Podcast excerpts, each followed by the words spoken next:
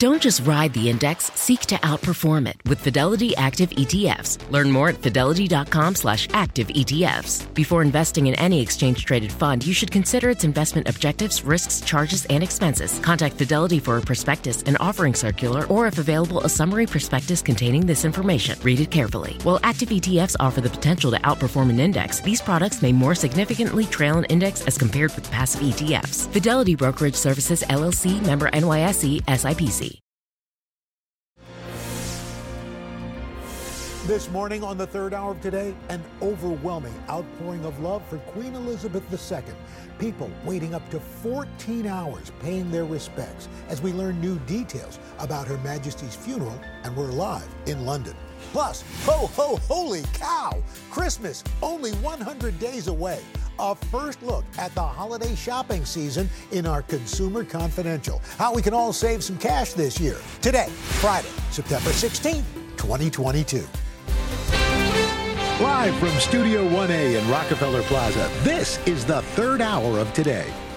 Good morning, everybody. Welcome to the third hour of today. Al, along with Craig and Dylan. Chanel has the morning off. Uh, folks, it's another busy Friday morning. Uh, we have been watching these incredible scenes in London all night long. That line of people right there paying their respects to Queen Elizabeth II. That line still stretching for miles and miles. Get this so many people turned out that officials paused the line to keep it from getting any longer.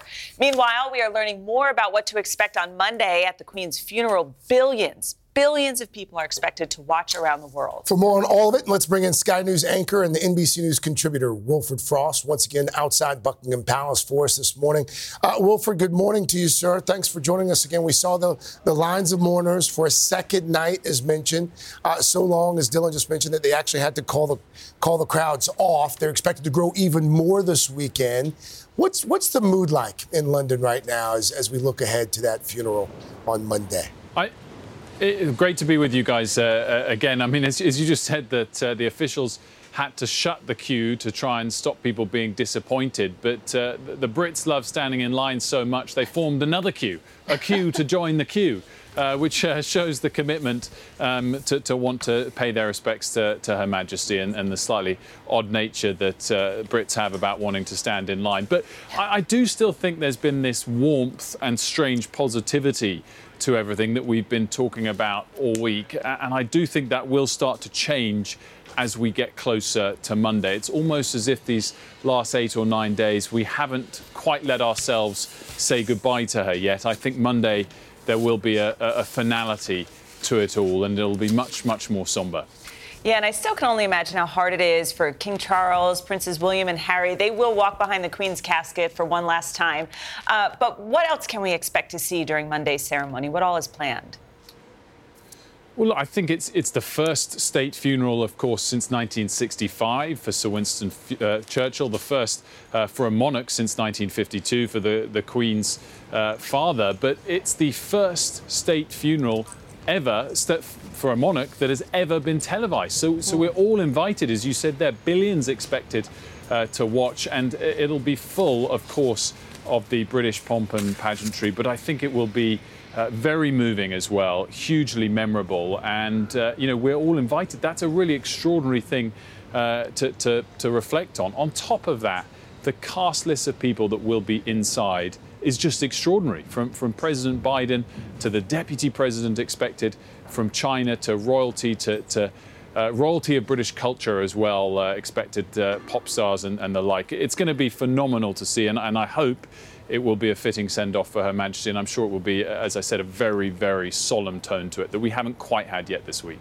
And Wilfred, before we even get to that, we found out tomorrow evening uh, the grandchildren, including Harry and William, will be standing vigil beside the Queen's coffin in Westminster Hall. Harry uh, allegedly going to be allowed to wear his military uniform. Do we all get to see that as well? And what will that visual mean to, to folks there in the UK?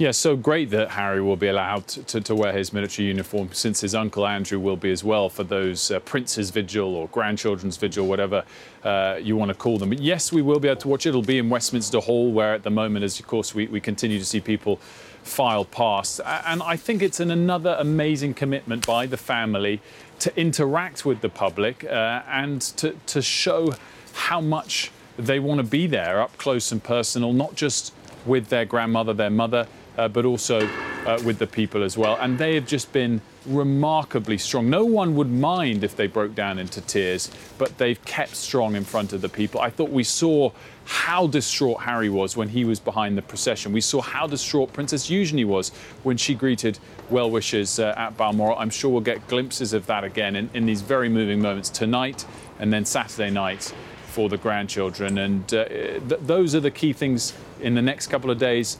Uh, otherwise, we, of course, now focus on Monday. Wilfred Frost for us there outside Buckingham Palace. Wilfred, thank you so much. And by the way, folks, tune in Monday morning. Complete coverage of Queen Elizabeth II's funeral. Savannah and Hoda will be live in London alongside Lester Holt. Our coverage will start early, 5:30, 5:30 a.m. Eastern. Well, here's some good news. Christmas is just 100 days away. But don't you worry, we're going to help you save some money and prevent headaches in our Consumer Confidential. And keeping on the royal theme, royalty from the world of true crime.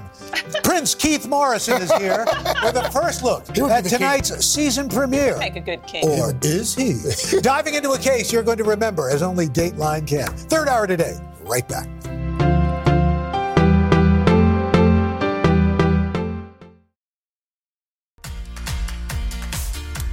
This morning in our Consumer Confidential, we are looking ahead to the most wonderful time of the year. And believe it or not, folks, Christmas just 100 days away. And if you've already started shopping, you know prices are still sky high. Latest inflation report, worse than expected. So, of course, budget's a little on the tight side. Well, NBC News senior consumer investigative correspondent Vicky Nguyen is here to help make those holiday wishes and dreams come true. I'm going my morning, best. Vicky. Good morning. Okay, so what are the big concerns going into this holiday season? Last year it was all about, you know, lack of supply, shipping delays. What's the concern this year? You're 100% right, Dylan. Remember last year, all we were talking about is all that stuff stuck on the dock, stuck in those containers, not making it on shore. Well, this year, it's all about inflation, as you mentioned, Al. Uh, Bankrate did a survey, found 40% of people said they're absolutely factoring inflation into their holiday budgets. Another survey found 73% said they're taking a very close look at their budgets this year compared to last year. Can't talk Christmas without talking toys. What, Yeah. do, what do folks need to know about toy shopping this year in particular? Santa and his elves are going to have to work overtime. Toy Insider is saying that you should budget about 15% more for your toy this year because of inflation. And also, uh, the good news, though, is all that overstock from 2021, it's landing on store shelves. With sales and clearance already. So the big retailers, Target, Amazon, Walmart, they've all put out their toy list. A lot of items, $15 and under, so you can partake. Mm-hmm. Don't forget about your local and independent stores. We always want people to shop local. They can find things, help you curate items when the popular items may be sold out. And also don't forget about Big Lots, Five Below, Dollar General. They're expanding their toy collections, these discount stores. So you'll find a mix of old and new there. Mm-hmm. And then finally, when in doubt, go with the presents that are good for the whole family. So Yeah. the board games, the puzzles, the arts and crafts, one gift can cover like several kids. Get Okay. that trouble Pop-O-Matic. That's that's the best. I love trouble. Uh, who doesn't? You mentioned the Etch a Sketch the other day. That's, That's a right. classic. Another old Everybody school classic. it. Now, for the, the older kids and uh, adults, electronics. Any tips there? Yes. So Jennifer Jolly, she's the founder of Techish. She's also a friend of the third hour of today. She says that you should keep your receipts for every single electronics purchase because those are big ticket items and they sometimes go on sale and you should fight for the price adjustment. Also, she says if you're in the market for a big screen TV right now, wait. Wait until Super Bowl Always. season. Okay. But January. laptops and uh, tablets. Black Friday, Cyber Monday, you're going to find your best deals. And you know, when you go and then you check out and they're like, do you want the extended warranty Right. in case anything happens? I'd never get it. No. That's Right. her advice. She says Good. skip it because a lot of times your credit card offers that purchase protection. Yeah. Or you're ready for the next Item, upgrade. yeah, exactly. It doesn't work anymore. Um, okay, you have some tips for shopping all year round, things to keep in mind. Yes, absolutely. So uh, it's really important um, when it comes to shopping right now for gifts at the end of December. Look, if you're doing the Al Roker style, you just want to pay attention to return policies. Yeah. Like if you're confident you're going to hit a home run with that gift, then great. But if not, you want to make sure your gift recipient can return or exchange when that comes around. Also, use those tools that help you price compare, right? So Honey and Camel, Camel, Camel on Amazon, they'll even give you the historical price of an item. So you know, oh, I'm buying it a low or I'm buying when it's very expensive. And finally, factor in all the shipping. The closer we get to the holidays, the more the shipping goes up. So here we are, 100 days Focus. out. BOPUS, buy online, pick up in store. Don't Bam. say we didn't tell you. Yeah, Opus. Vicky, Great. helpful Thanks. as always. Thank you so much. Have a good Good to be weekend. with you. Thanks, Vic. Well, when we come back, our favorite man of mystery, Keith Morrison, live. He's sharing a preview of tonight's all new Dateline season premiere, a case that made headlines all around the world. Third hour of today. I'll be right back.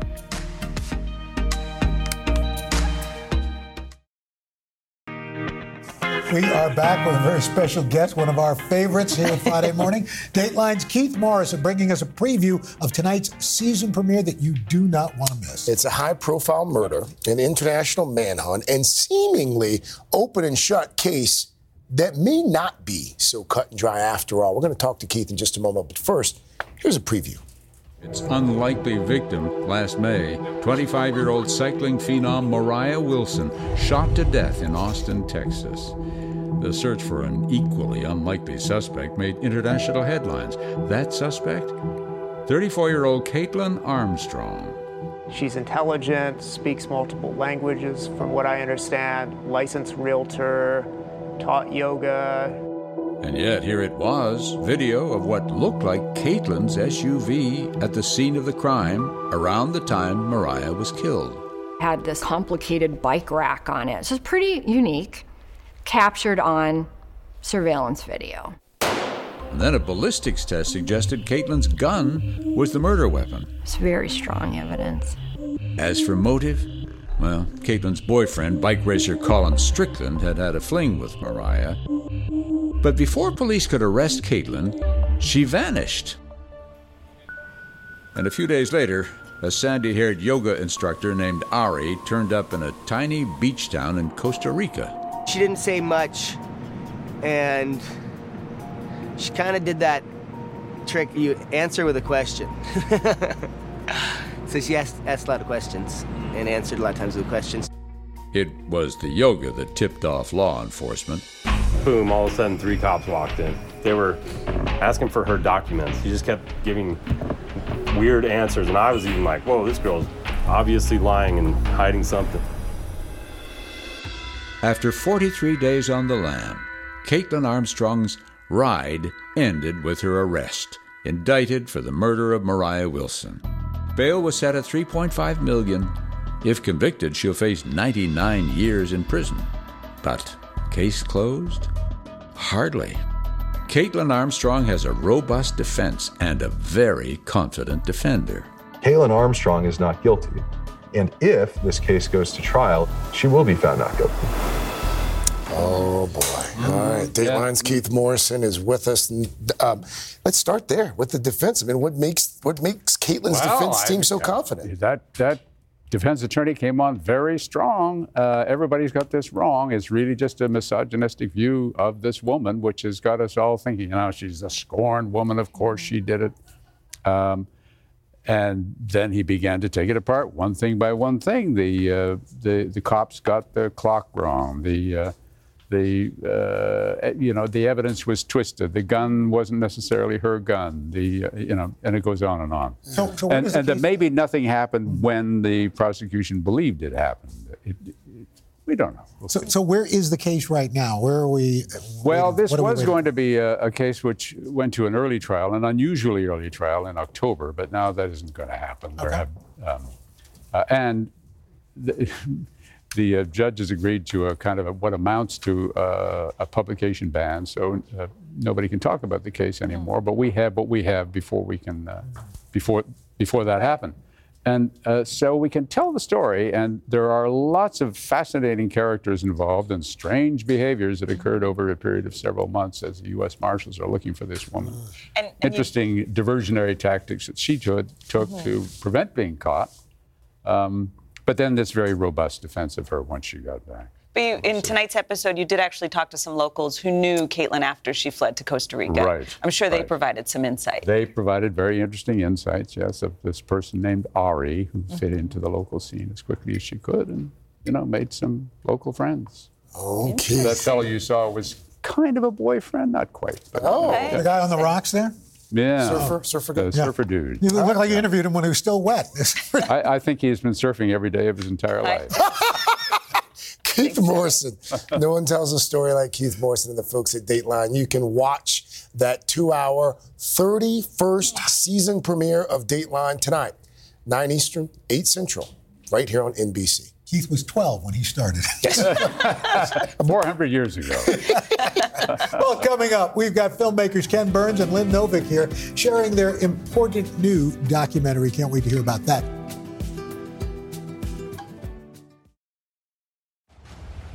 Friday, Kingdom of the Planet of the Apes is coming to IMAX and theaters everywhere. This summer, one movie event will reign. It is our time. They stole my village. I know where they're taking your clan. Bend for your king. Never. Kingdom of the Planet of the Apes. Only in theaters Friday. Tickets on sale now. Rated PG 13. Some material may be inappropriate for children under 13. When you're hiring, the best way to search for a candidate isn't to search at all. Don't search, match with Indeed. Indeed is your matching and hiring platform with over 350 million global monthly visitors, according to Indeed data, and a matching engine that helps you find quality candidates fast. Use Indeed for scheduling, screening, and messaging to connect with candidates faster. Plus, 93% of employers agree Indeed delivers the highest quality matches compared to other job sites, according to a recent Indeed survey. Leveraging over 140 million qualifications and preferences every day, Indeed's matching engine is constantly learning from your preferences. Join more than 3.5 million businesses worldwide that use Indeed. Listeners of this show will get a $75 sponsored job credit to get your jobs more visibility at Indeed.com slash today. Just go to Indeed.com slash today right now and support this show by saying you heard about Indeed on this podcast. Indeed.com slash today. Conditions apply. Need to hire? You need Indeed. This morning, we are joined by acclaimed filmmakers Ken Burns and Lynn Novick sharing an eye opening new documentary. The U.S. and the Holocaust explores America's response to one of the greatest humanitarian crises in history. And it also highlights how much the government and the American people knew as horrors were unfolding in Nazi occupied Europe. Such an important story. Ken and Lynn, good morning. Thanks for being good here. Good morning, Al. Great so, to see you. So it's been, Ken, it's been 77 years since the end of World War II. Uh, and all of a sudden, there are all these Jewish immigrants coming into this country. And we like to think that, you know, there's a welcoming country. But when this happened, what's happening, we were not all that welcoming. You know, we like to say that we're this nation of immigrants, which we are, that we have been welcoming. And there were times when our borders were open, 1870 to 1920, but there was a backlash that created an immigration law that had strict quotas, particularly from countries that would have a predominant number of Catholics or Jews or Slavic people who didn't rate as high as the Nordic, Hitler would say, Aryan races. And so what happens when you have this bottleneck of a humanitarian crisis and you can't let people in, and there's also huge anti Semitic sentiment in the United States, racism, treatment of Native Americans, which Hitler admired that we had been able to murder and subdue our native population and isolate them into reservations. You've got a, a, a, strange humanitarian crisis that we rarely reckon with. And this film is our attempt, having treated the Holocaust in other films, to understand the U.S. and the Holocaust mm-hmm. and to see the Holocaust in a new light, to understand the story of it. And speaking to that, uh, the U.S.'s involvement, at, at, least three quarters of the victims of the Holocaust died before the United States, the troops ever made it over on European soil. So FDR was president at the time. Right. Some would say if we got involved sooner, we wouldn't have had so many people die. But how do you address yeah. that? Well, um, first, I just want to say this is such an important question because when we think about our obligations and our responsibilities, it was very difficult for President Roosevelt to get the American people ready to fight the war. There was tremendous isolationism here, in addition to the anti Semitism and nativism that Ken was speaking about. And so America didn't want to go to war, partly because of World War I and just it's far away, an ocean across, you know, mm-hmm. we don't have to get involved with what's going on over there. So by the time we finally did get in, sort of pulled into the war, frankly, because we were attacked at Pearl Harbor and then Hitler declared war on the United States, even then it took a while to get the army ready and to get the troops ready and all the material and get over there. By that time, as we discovered by putting all the pieces together, the Holocaust was well underway. Millions of people had been killed.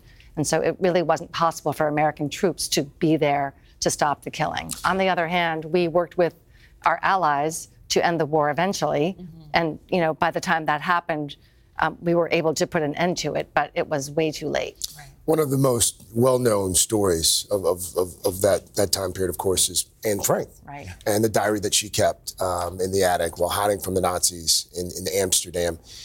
You discovered something about Anne Frank's story that a lot of folks probably don't know. Yeah. What? It's, it's, it's an amazing thing. We open our entire film with it. And, and Anne Frank is the most familiar trope of the Holocaust for most Americans. It's where our school kids have their first introduction to it. But what we've discovered, and, and recent scholarship has revealed in Otto Frank's papers, her dad, is that he spent a good deal of the 1930s trying to get into the United States, and he had all the right stuff. Mm. He crossed the T's, dotted the I's with all the unbelievable paperwork. He was a person of means. He had contacts in the United States. Those contacts were well to do and had contacts in the Roosevelt administration. He still could not get in. And so just think what would the world be like if we had Anne Frank here and alive? And this is what the whole thing, the world's the word six million means nothing, right? It means nothing. And and so what you want to do is personalize it and make sure that e- we understand that each one of those six million people was a, a person who lived their life as full as we live ours. And if we can honor that, then we go a long way to also guarding against it. Because what's so disturbing in making this film is how many of the echoes of that time are echoing today. There's a moment in our film when the Holocaust scholar says the time to stop a genocide is before it happens, the time to save a democracy is before it gets lost. And to that point, you end the film with things that have happened, current events, January 6th, Charlottesville. Are, are you linking those threads, bringing those threads together? I, I, you know, as we were working on this film, things were happening all around us that made the story seem as urgent as anything we've ever worked on. As Ken always says, we don't think we'll work on a film that's more important because of what's happening in our world, in the United States and around the world. The rise of authoritarianism, the uh, disintegration of our democratic institutions, the fact that we don't necessarily have faith in our elections and the rule of law and how you know everything is under threat right now. This is this has been happening while we're working on the film. And so we felt obligated to not end this film in 1965 when we at least did do something to uh, fix the immigrate the quota system that we had and open up immigration. But um, there's things going on all around us right up until uh, very recent history It's not the Holocaust, right? The Holocaust is its, thing. its own thing. But, but what we have is a rise, as Lynn is saying, in authoritarianism, which we eh, both here and and uh, around the world, which we have to be. We've always been the bastion of liberty. Not, that that torch was not intended to welcome immigrants. It was intended to remind the world where the light of liberty was. And it was only through Emma Lazarus' poem and the coincidence that all the immigrants passing it, going to Ellis Island, began to identify her, our symbol, with. Uh, with with immigration, but it's really about a beacon of liberty and democratic societies. Because as even Jefferson said, you know, mankind is disposed to sort of suffer the tyrant, and we it takes a lot of work to maintain a democracy. And I think we're beginning to see how fragile that is today. Ken and Lynn, thank you so much for this film. Thanks for being here. We really appreciate it. Thank you, guys. Again, The U.S. and the Holocaust airs this Sunday, September 18th on PBS. It looks looks good. Thank you. Uh, when we come back, we're going to take a bit of a turn here on a Friday morning. Ladies and gentlemen, we brought Little Big Town inside. We're going to look back on their decades together. That's coming up when the third hour of today continues. Next week on the third hour of today, the one and only Oprah on her new project honoring the legendary Sidney Poitier. And then Nobel Peace Prize winner Malala Yousafzai joins us live in studio. And we are going to share our latest buddy up. I can't wait. It's a candle making party. Your burning questions answered next week on the third hour of today.